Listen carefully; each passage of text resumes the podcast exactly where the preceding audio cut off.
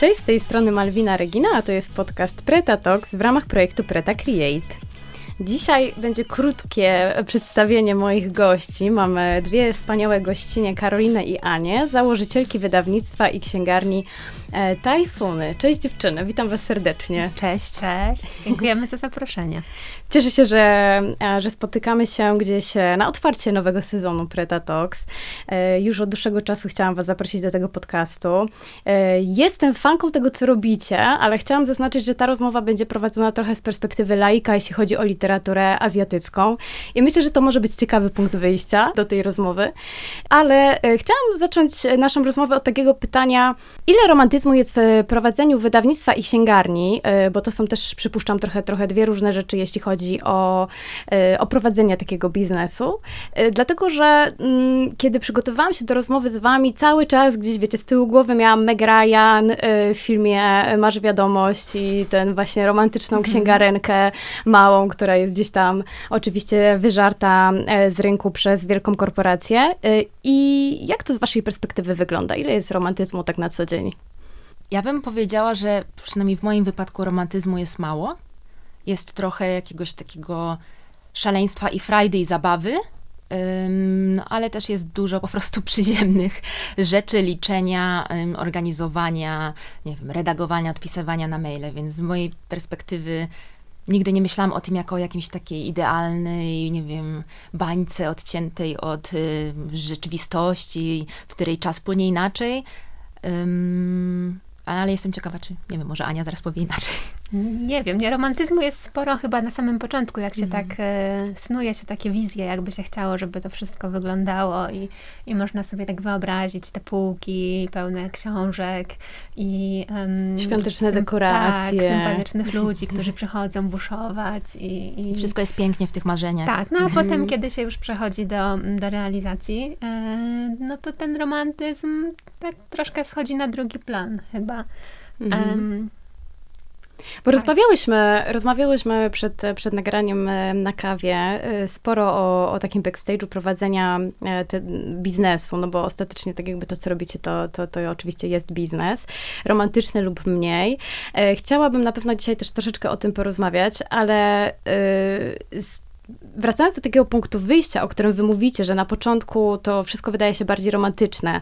E, też słuchając innych waszych rozmów, wiem o tym, że na początku byłyście w księgarni i to wy sprzedawałyście książki, opowiadałyście o tych książkach, to wy spotykałyście się z klientami. Dzisiaj to wygląda troszeczkę inaczej.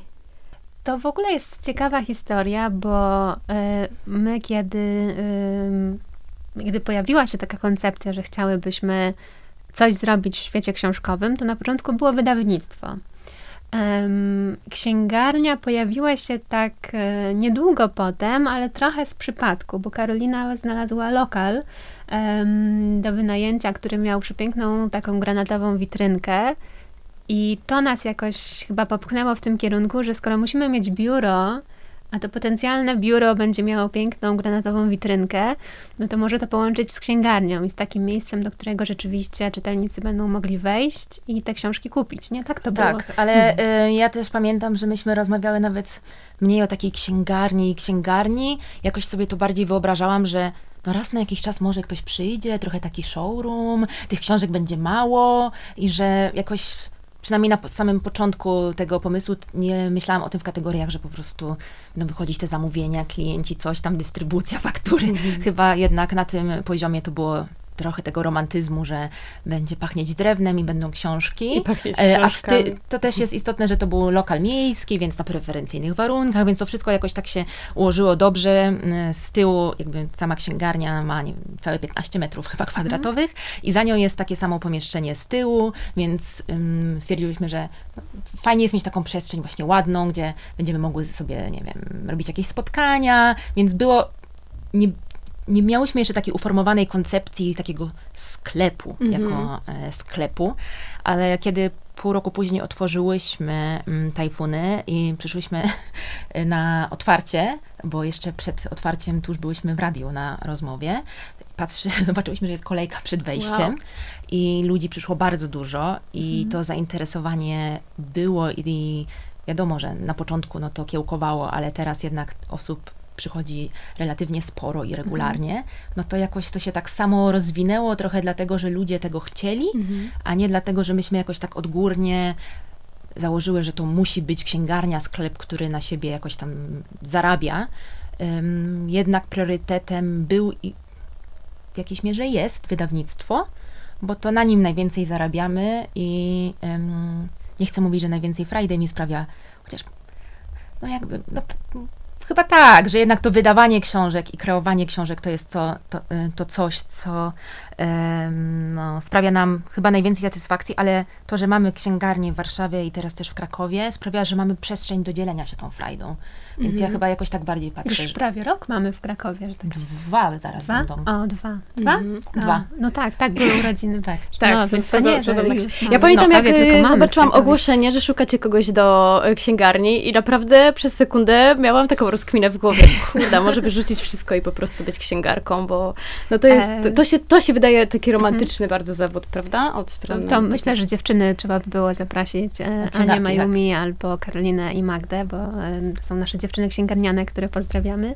I one by pewnie powiedziały, że to nie jest romantyczny Ciekawe, co teraz sobie tylko mówią ciężka pod nosem, praca. jak tego I że słuchają. jak przyjdzie y, dostawa książek z zagranicy, nie wiem, 10 kartonów i trzeba to przewalić, albo przychodzi paleta książek przy premierze i my też często, jak przychodzą e, książki z drukarni, no to wkładamy dresik i nosimy, no bo Mhm. trzeba rozpakować, nie wiem, tysiąc egzemplarzy, czy coś takiego, potem pakować przed sprzedaży, więc jest w tym też trochę pracy, nawet sporo fizycznej, Mhm. e, jednak obsługa klienta, nie można po prostu mieć, no nie wiem, jednak chyba taka praca w, biuro, w biurze, w wydawnictwie ma ten taki przywilej, że ja mogę stwierdzić, kurczę, głowa mnie boli, nie wiem, wrócę do domu, popracuję z domu. Jak pracujesz za kasą, e, to nie ma, jakby nie możesz, nie Mhm. możesz powiedzieć komuś, jest pan niemiły, do widzenia. Mhm.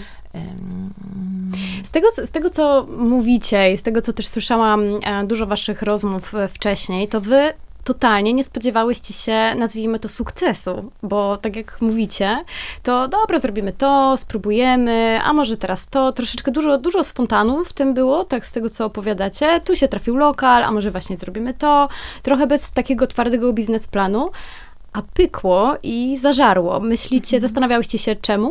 Czy to jest kwestia niszy i tego, że zgarnęłyście no dużą jednak właśnie część takiego tortu azjatyckiego powiedzmy, który też ma swoich fanów e, w Polsce, jak się okazuje. To też nie jest do końca tak. Znaczy, na pewno nie spodziewałyśmy się, że to pójdzie tak fajnie, że drugiego dnia po otwarciu będzie trzeba tak naprawdę zamknąć księgarnię, bo książek nie będzie na półkach. tak było. Albo że, em, że już książki wydane przez nas zostaną tak, tak ciepło przyjęte i, i cały czas są czytane. I, I dodrukowywane. tak już jakoś tak uznają, że to jest tajfunowy znak jakości. To jest super, ale to też nie było do końca tak, że my działałyśmy całkowicie Na jolo. na Jolo, e, bo, bo rzeczywiście zanim e, księgarnię otworzyłyśmy, to było kilka takich bardzo e, długich, intensywnych miesięcy przygotowań, researchu, planowania mm, jakiegoś takiego e, rzeczywiście bardzo już konkretnego i liczenia i, i, i mm, no w ogóle, I żeby- Excela, w Excela, Excelu wszystko, tak, okej. tutaj- Tutaj, tutaj wjechał Excel już na poważnie, rozumiem. Excel wjechał zdecydowanie. Ale em, też mm, wydaje mi się, że bardzo dużo rzeczy miałyśmy już rozkminione na etapie tego otwarcia, które Tak. się działo na, końcu, na koniec października, że miałyśmy stronę internetową ze sklepem, z, jakby wtyczki, wszystko, które się synchronizowały z naszym systemem kasowym, więc Mhm. był terminal, y, jakby nie było czegoś takiego, że o, zrobimy sobie lokal, fajnie, tylko jednak już miałyśmy wszystko tak jakby zbudowany ten cały Mhm. system, y,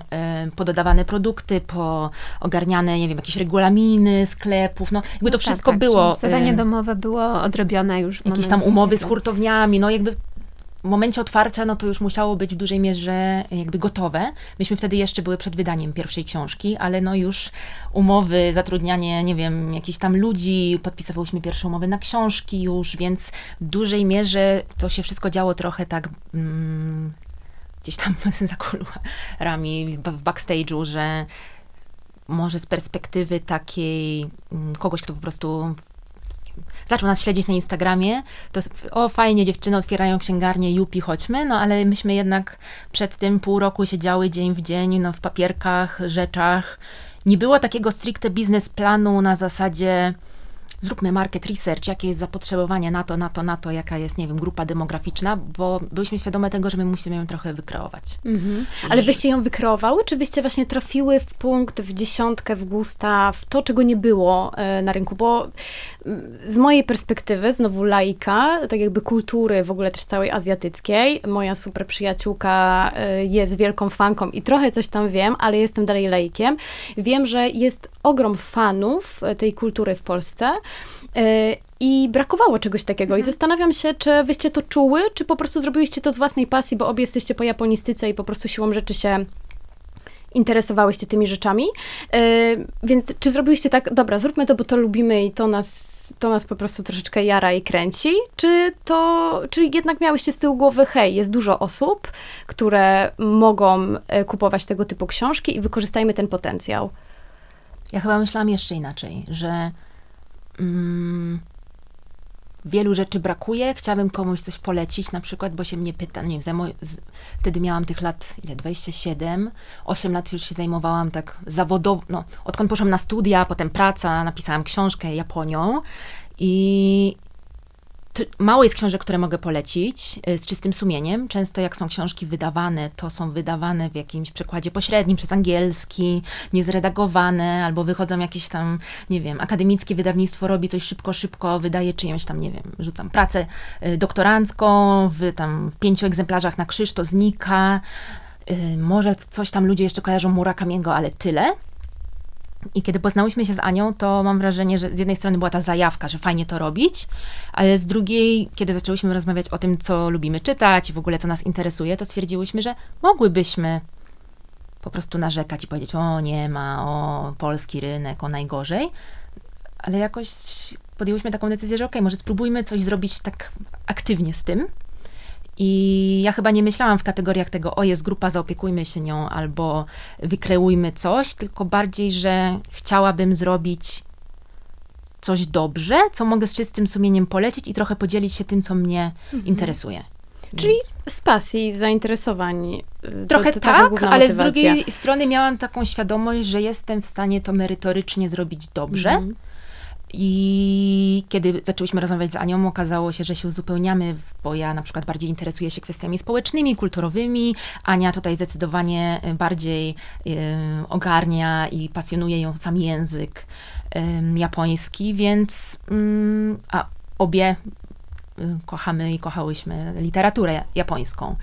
I obie jesteśmy po japonistyce i obie bywałyśmy w Japonii, pomieszkiwałyśmy tam na wymianach studenckich i tak dalej. Więc ja przynajmniej miałam tak, że chciałam zrobić coś dobrze, mm, ale też z taką świadomością, że to na pewno będzie lepiej niż to, co jest teraz w Polsce. Mhm.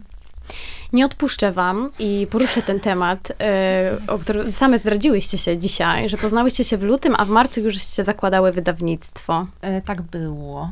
Pięć lat temu. Potwierdzamy. A, a tak naprawdę y, postanowiłyśmy, że założymy wydawnictwo już na pierwszej kawie. Jak to, jak to się udało? Takie pytanie, bo mm, pięć lat już działacie razem. Poznałyście się w lutym, rozumiem, po miesiącu na pierwszej kawie, nawet już żeście stwierdziły, że róbmy coś razem. E, to jest bardzo niebezpieczny scenariusz, przede wszystkim biznesowy, ale po drugie też, jeśli chodzi o waszą znajomość i relacje. Pytam, dlatego że y, w bardzo pozytywnym sensie chcę, chcę Was o to zapytać. Jaki jest przepis na sukces też, jeśli chodzi o pracę razem ze swoją koleżanką, przyjaciółką, też mm, przypuszczam po tylu latach możecie się tak nazwać. E, ja, jaki jest sukces? Dlatego, że dużo osób ma taki pomysł, żeby działać w duecie, bo kogoś lubimy, albo bo mamy takie same zainteresowanie, ale to bardzo rzadko wychodzi, to jest bardzo trudne do zrobienia. Jak, jak to u Was wygląda też na co dzień? Chyba istotne jest to, że kiedy myśmy się poznały, to myśmy jakby obserwowałyśmy trochę swoje jakieś poczynania, nie wiem, recenzje czy coś w internecie, ale myśmy się nie znały. Nie było, nie miałyśmy takiego bagażu jakiegoś, um, bo wiadomo, jak to jest z relacjami, że gdybyśmy się koleżankowały od lat, myślę, że to byłoby niewykonalne i o wiele trudniejsze, bo ten taki emocjonalny e, mhm. zaangażowanie byłoby e, trudne. Myślę, że teraz właśnie tak jak mówisz, po latach tych no, dużo różnych rzeczy przeżyłyśmy i pandemię i jakieś rzeczy i czasami yy, wiadomo, yy, z czymś się nie dogadamy i tych emocji jest przynajmniej dla mnie więcej teraz i to jest teraz trudniejsze, jak już kogoś znasz te lata. Z jednej, jakby na jakiejś płaszczyźnie faktycznie, bo jednak nie chcesz tej osoby zranić, e, zależy ci na tym, a wtedy to nie jest też oczywiście tak, że ja przyszłam, o, tu jest jakaś Ania, powiem jej, co myślę i mam wywalone, ale jednak, no, nie znałyśmy się jeszcze jakichś tam swoich różnych e, zalet i wad. Mhm. Mm, nie ja... było też takiego ładunku emocjonalnego, rozumiem, między, no, między wami, nie? Myślę, że tak. Ten ładunek zaczął się robić, kiedy pracujesz dzień w dzień, dzień w dzień, dzień w dzień z tą drugą osobą i wiadomo, czasami jest um, lepiej, czasami jest gorzej, bo jesteśmy tylko ludźmi, no nie wiem, tak jak w związku, czy cokolwiek, no jakby t, tak to bywa. No ale dla mnie zawsze podstawą od początku było po prostu zaufanie. I ja jakoś, nie wiem, postanowiłam Ani zaufać, ona postanowiła zaufać mi i to... Na pierwszej kawie, tak żeście ustaliły po prostu. To też nie było tak, nie chcę tutaj tego romantyzować. Ja byłam w takim momencie, że szukałam czegoś do zrobienia. Ania była w takim momencie, że szukała, rozglądała się też za y, jakąś możliwością pracy czy działaniem w, w związku z japońską literaturą, mhm. więc postanowiłyśmy spróbować. Więc założenie było takie, że spróbujmy, zróbmy to, co umiemy jakby jak najlepiej. Nie wyjdzie, to nie no hard feelings, ale no jak nie spróbujemy, to będziemy żałować, więc chyba nie było w tym takiego, przynajmniej z mojej strony, takiego, no nie wiem, ani nie było twardego biznesplanu, ani nie było takiego jolo, oj tam, oj tam, tylko takie, okej, okay, spróbujmy sobie zaufać, to jest może jedyna taka szansa, jaką będziemy miały, żeby coś takiego fajnego zrobić i zobaczymy. Mhm. No tak, a, przy okazji rzeczywiście jakby wszystkie te... Mm, skrzyneczki, które tam trzeba zaznaczać, tik, tik, tik, czy, czy, czy to jest, to było, bo, Karolina miała już zaplecze takie trochę bardziej um, redaktorskie, um, w kulturze pisała, była już w Warszawie zakotwiczona, więc miała znajomości, um, obie odrobiłyśmy już trochę zadania domowego, jeżeli chodzi o, o to, jak e, działa takie wydawnictwo literackie, no i byliśmy na takich etapach, że, że właśnie mogłyśmy sobie pozwolić na to, żeby spróbować czegoś innego, więc nie zachęcam kogoś, jeżeli tych wszystkich skrzyneczek nie może zaznaczyć, ale jeżeli tylko to wszystko się spina, to, to warto czasami chwytać takie szanse. I też oczywiście dodam tak na marginesie, że obie byłyśmy w takiej sytuacji, no nie wiem, nie mamy dzieci, jakiś, nie miałyśmy długów, kredytów, chorób, no różnych takich rzeczy, które po prostu pozwoliły nam na to, żeby stwierdzić, ok, spróbujmy, bo może mhm. gdybym y, była starsza i była w innej sytuacji, to wcale by takiej, akurat wtedy to miało mhm. szansę zadziałać, bo jakoś obie byłyśmy w takim miejscu zawodowo-prywatnym, że okej, okay, zobaczmy, co z tego wyjdzie. Dzisiaj byście też otworzyły mm, wydawnictwo i księgarnię? Zrobiłybyście to jeszcze raz dzisiaj, jakbyście miały podejmować tę decyzję ze wszystkim, co z całym bagażem, nie tylko właśnie tych relacji, -hmm. ale mhm. też całego mm, może kryzysu, o którym też sobie zaraz porozmawiamy, o różnych kryzysach, o których żeśmy też wcześniej rozmawiały, lockdowny, wojna, inflacja i wszystkie rzeczy. No właśnie, trudno powiedzieć przede wszystkim ze względu na ten aspekt, tak, że jednak 2018... To był inny był czas inny, niż 2020, tak, nie? I dlatego ja nie wiem, szczerze mówiąc, jakby to wyglądało. Gdybym, jeśli mówimy o tym czasie, czy otworzyłabym w 2018 roku Tajfuny z Anią i zrobiła wydawnictwo i księgarnię? Totalnie tak. Tak. Ale czy podjęłabym taką decyzję na przykład teraz? Mhm nawet gdybyśmy my były w tym samym miejscu życiowym, co wtedy, możliwe, że nie, pod względem takim ekonomicznym, że wtedy jednak był jakiś taki sytuacja ekonomiczna była całkiem okej, okay, nie było No tak, no nie, no było super prosperity. Ja to z tego, co pamiętam, to po prostu w ogóle nikt nie patrzył do portfela, ile ma pieniędzy, tylko się kupowało i oczywiście trochę patrząc, generalizuję i przesadzam, no tak, ale... ale no nie wiem, patrząc na koszty życia w Warszawie teraz, a te pięć lat mm -hmm. temu, no to w ogóle mm -hmm. jest... W ogóle podejście do pieniądza też było inne, taka obawa, stabili, sta, poczucie stabilności, mm -hmm. nie? Pieniądza Więc po prostu też miałam takie poczucie, że jak nam nie wyjdzie, to trudno. No jakby, mhm. że nie wyjdzie nam, no to albo razem zaczniemy coś innego od zera, albo y, osobno, ale jakby nie było takiego poczucia, że jeju, wszystko się sypie, zaciska się dookoła nas i nie ma czym oddychać, nie? Mm -hmm. Co, myślę, że gdyby to był nawet rok później i otworzyłybyśmy w, tam pod koniec października 2019 roku, a w lutym kolejnego mm -hmm. byłby lockdown, to może wcale by też to się aż tak nie rozwinęło, że no trudno mm -hmm. jest gdybać, jakby to tam poszło, ale myślę, że jeśli tylko chodzi o sam fakt na pomysłu na biznes i to, z kim to robię, no to ja jestem totalnie na tak. Mhm. Porozmawiajmy chwilę o tej e, sytuacji kryzysosowej, bo z tego, co ja obserwuję i co też rozmawiam z osobami z różnych wydawnictw, to jest to e, bardzo gorący temat i, i widzę, że bardzo, następuje jakaś taka nawet rewolucja na rynku wydawniczym i ja cały czas w ogóle się obawiam, jak tylko widzę, że jakaś księgarnia albo wydawnictwo robi duże przeceny, to się zastanawiam, czy oni się zamykają. E, jest jakieś takie poczucie i myślę, że nawet osoby, które zarządzają tymi księgarniami i wydawnictwami też się zastanawiają, czy ja już się zamykam, czy to jeszcze, czy jeszcze dam radę i coś się zmieni. E, krótko, wpływ oczywiście na sytuację, która jest na rynku wydawniczym, czyli myślę, że możemy spokojnie mówić o kryzysie, jeśli chodzi o rynek wydawniczy. E, to oczywiście po kolei e, właściwie no lockdown był tak, takim czasem prosperity, tak jak żeśmy rozmawiały, jeśli chodzi o sprzedaż online, ale oczywiście księgarnie stacjonarne tutaj bardzo mocno zostały poturbowane, ale jednak no, wojna, ceny, które poszły w górę, jeśli chodzi o papier i o wszystko tak naprawdę, o wysyłki i, i rzeczy, które są potrzebne do produkcji książek.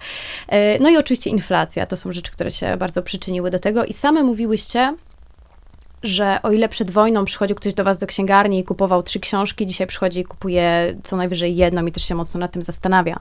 Ale w tym wszystkim e, wy utrzymałyście politykę, e, nazwijmy to politykę ceny okładkowej, co moim zdaniem jest świetne i tu jest ogromny szacunek i chciałam chwilę o tym porozmawiać i zapytać was, dlaczego żeście wyszły od takiej polityki, czyli nie dajecie rabatów na książki i czemu u was cena okładkowa jest ceną końcową?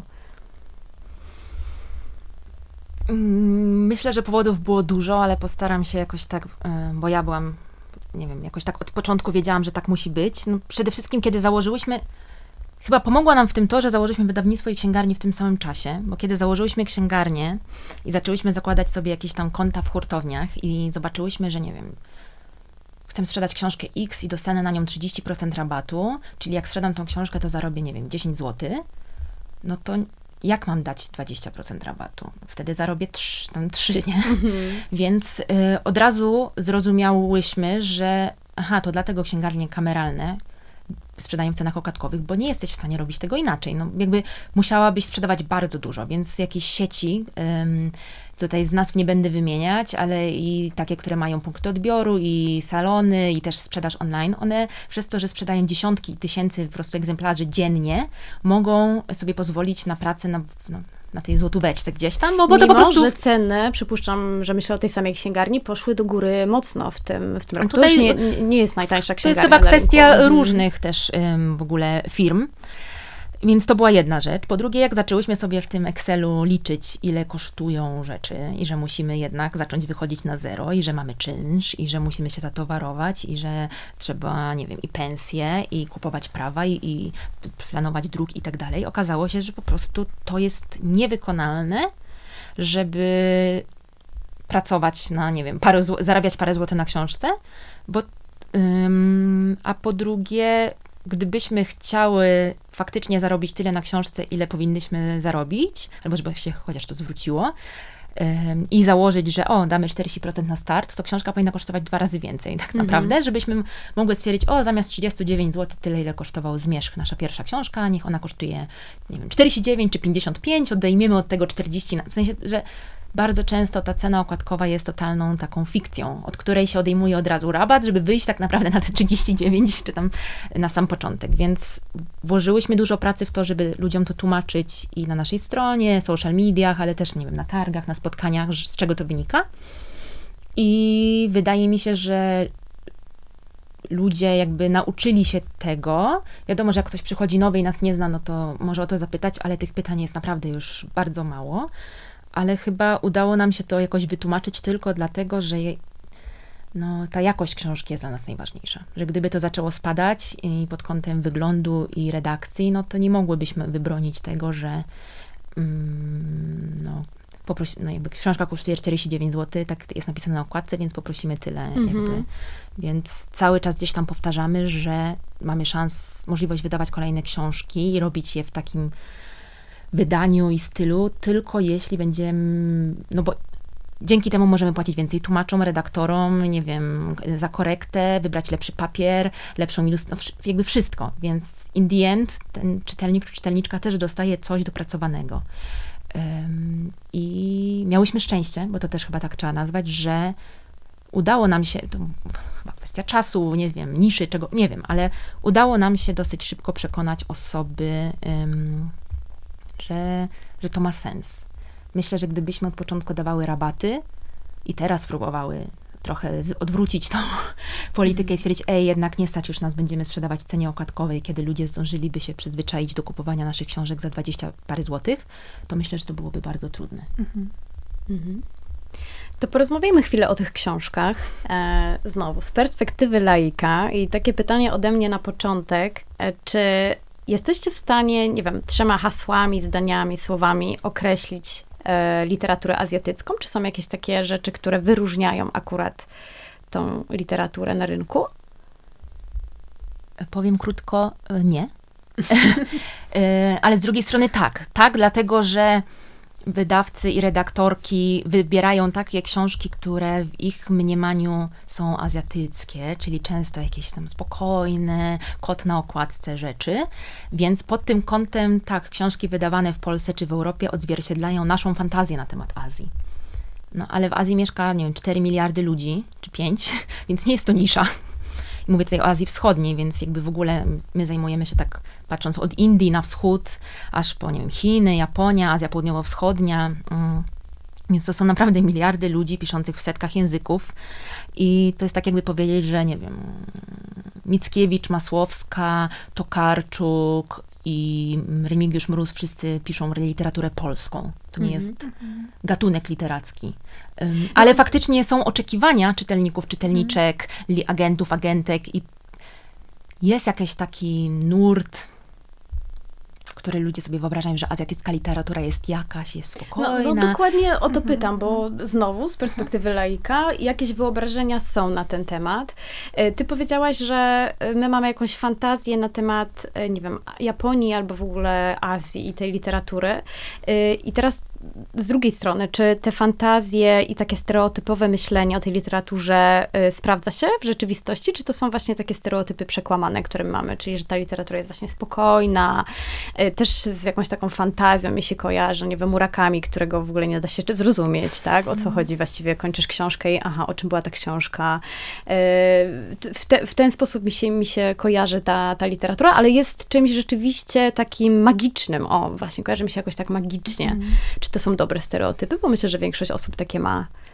Wiesz co, no takie książki są na pewno. To nie jest tak, że, e, że ich nie ma.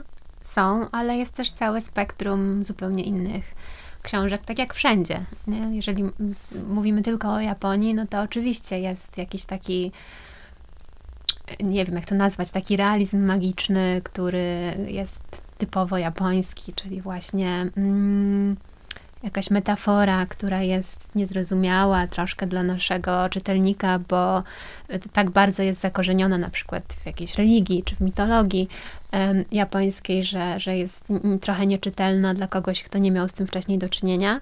No ale oprócz tego są, jest literatura gatunkowa, są kryminały, są książki dla młodzieży, są, jest w ogóle literatura piękna, też najwyższego lotu, która czasami trafia do Polski, czasami nie.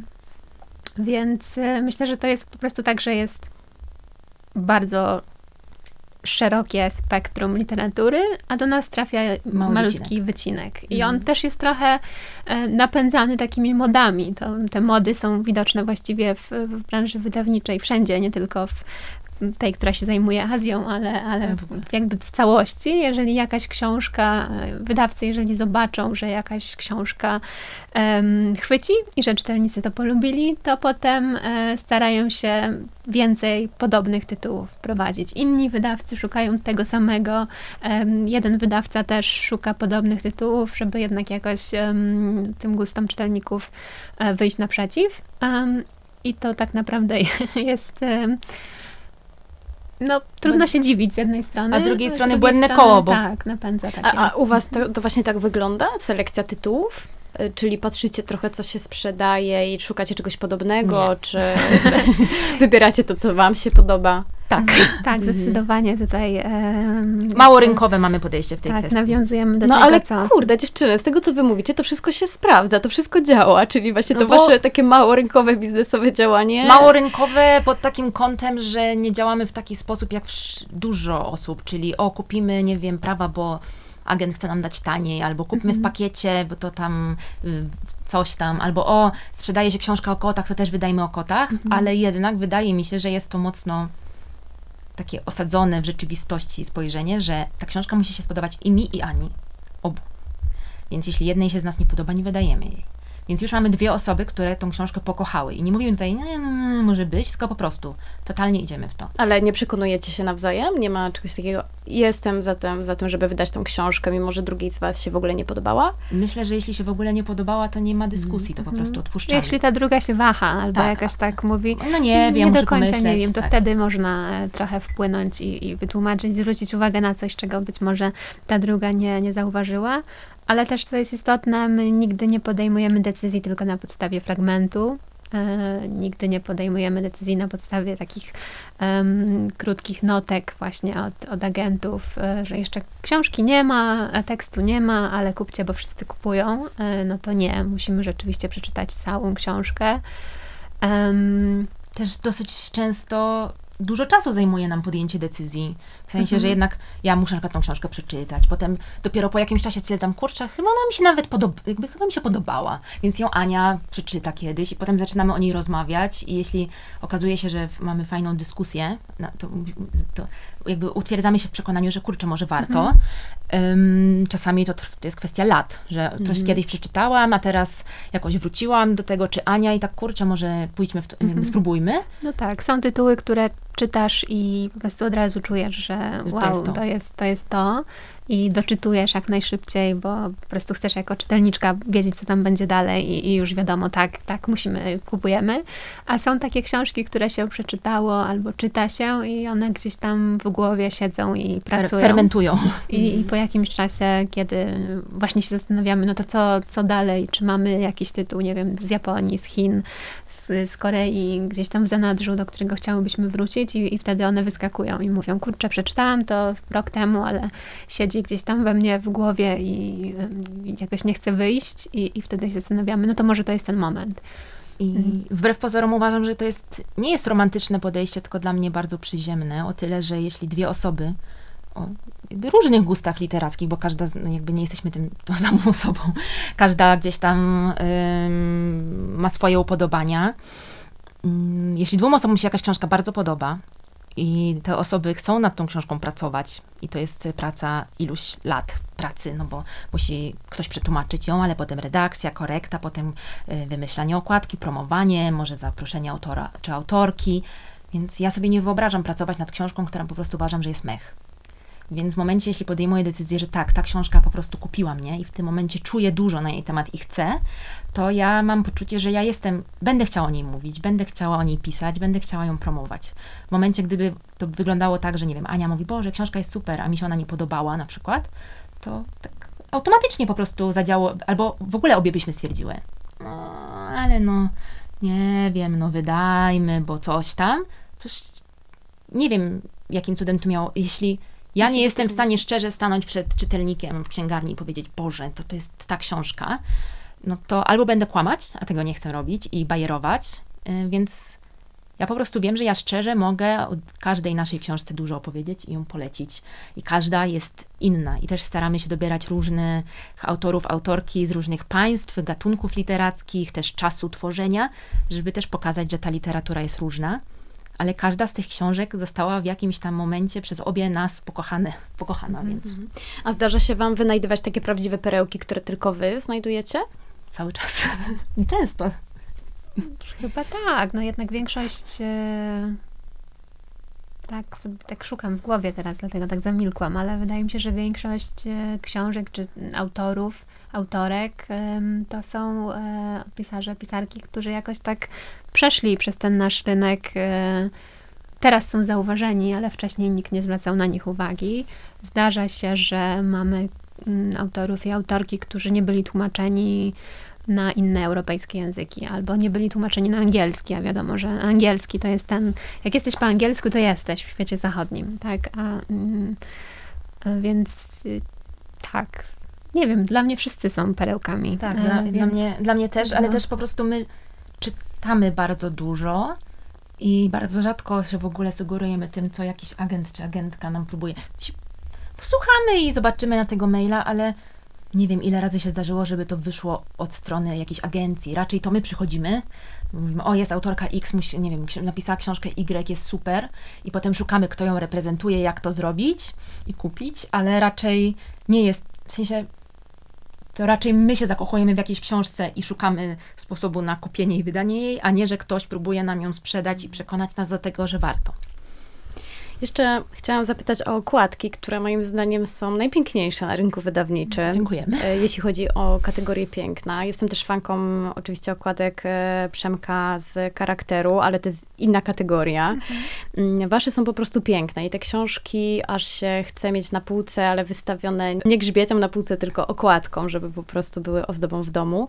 E, Jak znajdujecie osoby do projektowania okładek? Z kim współpracujecie? Mm, Tutaj w ogóle e, to też fajnie, że poruszyłaś charakter, bo my działamy trochę inaczej. Tak? My mamy, e, mamy jedną serię główną, w której się pojawia em, literatura em, piękna. Mamy serię mini. e, To są te takie mniejsze książki szyte z literaturą klasyczną. Tutaj już zdradzam, bo to już i tak tajfuniarze wiedzą, że będzie kolejna seria non-fiction i ona trochę będzie inaczej funkcjonowała ale my jednak poruszamy się właśnie w ramach serii. E, I nasze założenie było takie, żeby na każdej książce pojawiało się dzieło, ilustracja artysty z tego samego kraju, z którego jest, jest autor. Czyli my jakby nie zlecamy od zera zaprojektowania i stworzenia okładki, tak jak to robi właśnie charakter, e, tylko poruszamy się w takich dosyć zamkniętych ramach. No ale wiadomo, że zawsze, gdzie jest jakaś rama, w której trzeba się poruszać, to to też daje dużo fajnych możliwości. Ale to wy wynajdujecie tych artystów. Tak. W jaki sposób to robicie? Mm, Z reguły ja wynajduję. Siedzę dużo w bardzo różnych dziwnych zakątkach internetu. Mm, No i myślę, że z reguły robię to w ogóle tuż po przeczytaniu książki. Kiedy przeczytam książkę i stwierdzamy, że chcemy ją wydać, albo często jest tak, że nawet kiedy czytałam książkę dawno temu, po paru latach stwierdzamy, że chcemy ją wydać, to sobie czytam ją jeszcze raz i po prostu rozglądam się. Już mam, wiadomo, pozapisywane jakieś konta, obserwuję. Też przez to, że nie wiem, znam japoński, to przynajmniej w kwestii japońskich artystów jest mi łatwiej. Jakieś, e, na, przywoziłam sobie z podróży albumy, książki, patrzę też, kto projektował okładki, bo mamy też u siebie w biurze dużo e, wydań oryginalnych. Też często przywożę, czy zamawiamy, nie wiem, książki z Korei na przykład, czy z Tajwanu, po to, żeby mieć też jako inspirację.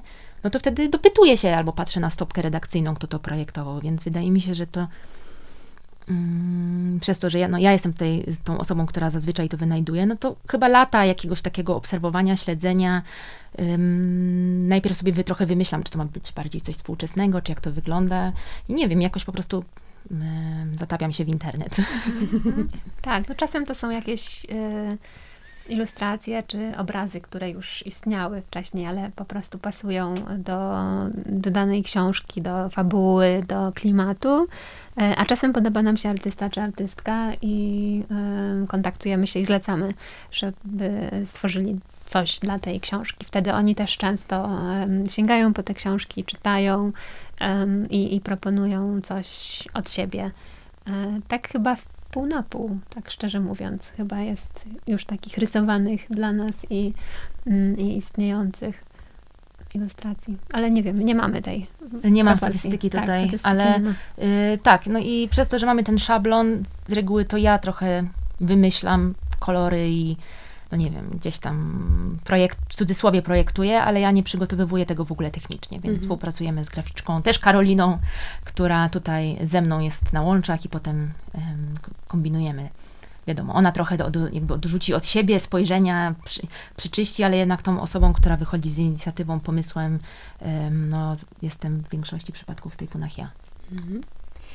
Na koniec chciałam, chciałam Was zapytać, e, bo po naszej rozmowie wybieram się do Was do księgarni. Po raz piąty chyba podczas tej rozmowy powtórzę, że jestem totalnym laikiem i chciałam Was zapytać o trzy tytuły, które byście mi zaproponowały na start e, do wyboru. Od czego, od czego, od czego powinnam zacząć? Hmm, My zawsze pytamy wtedy zwrotnie, co lubisz czytać e, w ogóle, czego szukasz w literaturze albo w danym momencie, albo w ogóle. E, bo tak jak trochę wrócę do tego Twojego pytania o stereotypy, no to można znaleźć tak naprawdę azjatycką książkę dla każdego. E, I to może być literatura piękna współczesna, to może być klasyka. Jeżeli czytasz tylko kryminały, to może być kryminał albo jakiś thriller, więc zawsze odbijamy Piłeczkę. piłeczkę e, i, i pytamy, co byś chciała. No ale tutaj uznajmy, że, że po prostu zaproponujemy jakieś nasze. Może Wasze faworyty, Wasze perełki, takie naprawdę trzy największe perełki. Ja bardzo lubię szkice. y, Szkice malajskie Alfiana Saata w tłumaczeniu Aleksandry Szymczyk.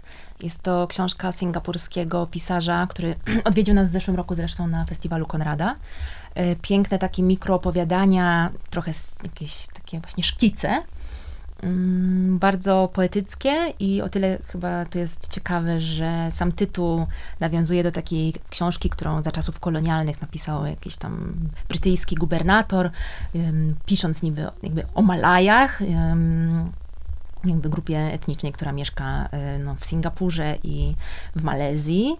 Oczywiście robiąc to w bardzo taki kolonialny, stereotypowy sposób, więc Alfian, który sam jest em, malajs, malajskiego pochodzenia, stan- jakby Malajowie stanowią mniejszość w Singapurze, postanowił odwrócić tą konwencję do góry nogami napisać to po swojemu, ale jakoś nie wiem, mm, kocham te teksty. Króciutkie, mm, często uderzają tak w brzuch mocno jakąś puentą, więc to jest chyba taka książka, która przez to, że nie jest japońska, mniej osób często znajduje odwagę, żeby a, Singapur, ja zbyt wiele nie wiem, ale no nie wiem, ale ja bym tutaj pod...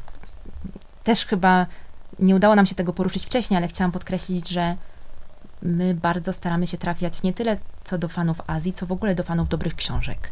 Więc bardzo staramy się wychodzić poza jakąś bańkę i nie zamykać się w niej. Więc ja mogę z czystym sumieniem tutaj polecić fanom i fankom dobrej literatury, zwłaszcza takiej spokojnej i melancholijnej, nieoczywistej, e, szkice malajskie. Mhm. E, to jeżeli ty Singapur, to ja pewnie e, Japonię. Em, I no, taką naszą flagową autorką, której jesteśmy wierne, e, jest Yoko Ogawa. No jedna z takich najbardziej znanych w Japonii pisarek, takich czytanych po prostu od, em, no przez nie wiem ile, no lata, jak Dekady, cały czas jest tak. na dekady, cały czas jest na topie. Em, czytelnicy kochają Kochane równanie profesora, taki tytuł, ale ja przekornie polecę Podziemie pamięci, bo to W tłumaczeniu jest... Ani Karpiuk, Tak, a ukochane równanie y, y, Anna Horikosi. Tak jest, dwie Anny. Um, Podziemie pamięci to jest powieść, no więc e, dla wszystkich, którzy lubią dosyć nawet grube, chyba jak na, no bo tak, kolejny stereotyp, literatura japońska jest krótka, tak, cienkie książki i jest w tym też sporo prawdy, bo dużo jest cienkich, ale Podziemie pamięci już swoje waży i to jest taka historia, mm, która ma elementy dystopii, Em, znajdujemy się na wyspie, mm, z której z takiej ogólnej świadomości wszystkich ludzi zaczynają znikać różne przedmioty, takie zupełnie powiedziałabym banalne. Znikają kwiaty, znikają wstążki i obserwujemy jakby oczami głównej bohaterki, młodej pisarki, jak ona i jak ta cała społeczność do tego podchodzi. To jest taka książka, w której jest akcja, e, bo jest policja pamięci, która kontroluje um, tych mieszkańców i pilnuje, żeby oni faktycznie poddawali się temu reżimowi. Ale jest też bardzo dużo warstw, um, ona ma ciekawą strukturę, pojawiają się też fragmenty powieści, którą ta pisarka pisze stara się napisać właściwie. Jest, jak to u Joko Gały, często trójka takich głównych bohaterów, którzy ciekawie ze sobą tam jak, no, nawzajem się jakoś uzupełniają i, i ciekawie ze sobą tam na stronach tej powieści żyją. Um, ale jest bardzo dużo warstw i bardzo dużo takich um, nitek um, interpretacyjnych, które można tam pociągnąć i zastanawiać się nad tym, o co tu tak naprawdę chodzi i, i mm, czego to, to ma być metafora, czego porównanie. No, fantastyczna powieść, nominowana zresztą do Międzynarodowego Bookera wersji angielskiej, także um, polecamy. Koniecznie, trzeba przeczytać. I teraz ja się przez ostatnie dwie minuty zastanawiałam, jak teraz wybierzemy tą jedną trzecią. Trzecią? Wspólnie, jak wszystko. Był Singapur, była Japonia. Japonia. no to mamy rodzynka z Chin, może polecimy. Tak, właśnie myślałam mhm. o kronikach. Kroniki dziwnych bestii. Pierwsza książka u nas tłumaczona z chińskiego. Autorka to Yang y, w tłumaczeniu Joanny Karmasz. Książka trochę fantazy, trochę science fiction, ale też mocno osadzona w rzeczywistości. Założenie jest takie, że wśród ludzi w pewnym chińskim mieście żyją też bestie i każdy rozdział poświęcony jest jakiejś bestii, ale to jest bardziej, jakby te bestie funkcjonują w tej ludzkiej rzeczywistości. To nie jest tak, że jesteśmy w jakimś tam wyimaginowanym świecie. Więc z jednej strony jest jakaś, jest wartka akcja i jakiś wątek, który nas pcha do przodu, z drugiej strony cała książka podzielona jest na tak zwane zwoje i każdy zwój jest um, jakby poświęcony konkretnej bestii. Tłumaczka wykonała kapitalną robotę, jeśli chodzi o nazwy mm -hmm. w ogóle mhm. tych bestii. I chyba co istotne, to jest jedna z niewielu chińskich książek, um, tłumaczenie na polski, które gdzieś tam odchodzi od tego, na przykład tak jak mówiłyśmy o stereotypach, to jeśli mówimy o japońskiej literaturze, no to mamy tutaj spokój, melancholię i tak dalej, a jeśli chodzi o chińską literaturę, to bardzo często to są dysydenci polityczni, jakieś obozy, y, pracy, komunizm, y, no, bardzo takie polityczne.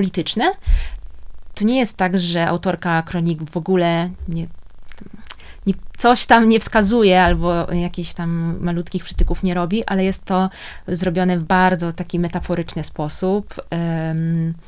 I wydaje mi się, że warto zdecydowanie sięgnąć po książkę, która po pierwsze jako sama książka jest super fajna i wciąga.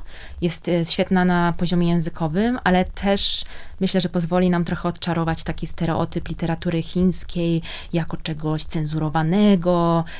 Wiadomo, pewnie jak zdajemy sobie sprawę z tego, że jeśli ktoś pisze bardziej o polityce czy non-fiction, no to ma to wpływ na to, ale też powstają w Chinach różne fantastyczne rzeczy. Są młodzi pisarze, pisarki, którzy już nie pamiętają, tak jak, no nie wiem, ja jestem rocznik 91, no to nie będę pisać, gdybym miała pisać o Polsce, no to już o Solidarności czy PRL-u, bo nawet tego nie pamiętam, więc um, w Chinach, w których żyje 2 miliardy ludzi, powstaje przeróżna literatura i kroniki są jedną z takich książek, która pewnego momentu miała w Chinach taki boom, bo była młoda, feministyczna pisarka, napisała coś naprawdę nowego, odświeżającego i wydaje mi się, że to jest mega dobra pozycja do tego, żeby skonfrontować sobie jakieś takie swoje stereotypy czy założenia na temat, że jeśli Chiny to, i tak mam mhm. wrażenie, że te książki, które wybrałyśmy teraz, trochę pokazują, że chyba każda z nich trochę odwraca, że Singapur to niekoniecznie jest tam Crazy Rich Asians, że Japonia to nie tylko melancholia i kotki. Tutaj był przypadek um, Podziemia Pamięci, Singapur to były szkice malajskie, no i z Chin Kroniki Dziwnych Bestii, więc to chyba jest taki dobry starter pack na... No to chodźmy do tej księgarni. chodźmy do tej księgarni. Dziewczyny, pięknie Wam dziękuję za tą rozmowę, e, po której mam jedną refleksję, że dużo jest romantyzmu w Waszej pracy i dużo jest pasji, ogromną, ogromną ilość pasji słychać od Was naprawdę. E, bardzo dziękuję za to, czym się podzieliłyście dzisiaj. Ania i Karolina były dzisiaj moimi gościniami. Dzięki. Dziękujemy. Jeśli podobała Ci się nasza rozmowa, śledź projekt Preta Create tutaj, na Instagramie, na Facebooku i w świecie realnym. W Preta Create tworzymy kreatywne szkolenia i warsztaty, nagrywamy podcasty i rozmawiamy z ludźmi z szeroko pojętej branży kreatywnej w Polsce. Przyłącz się do nas i rozwijaj ten projekt razem z nami.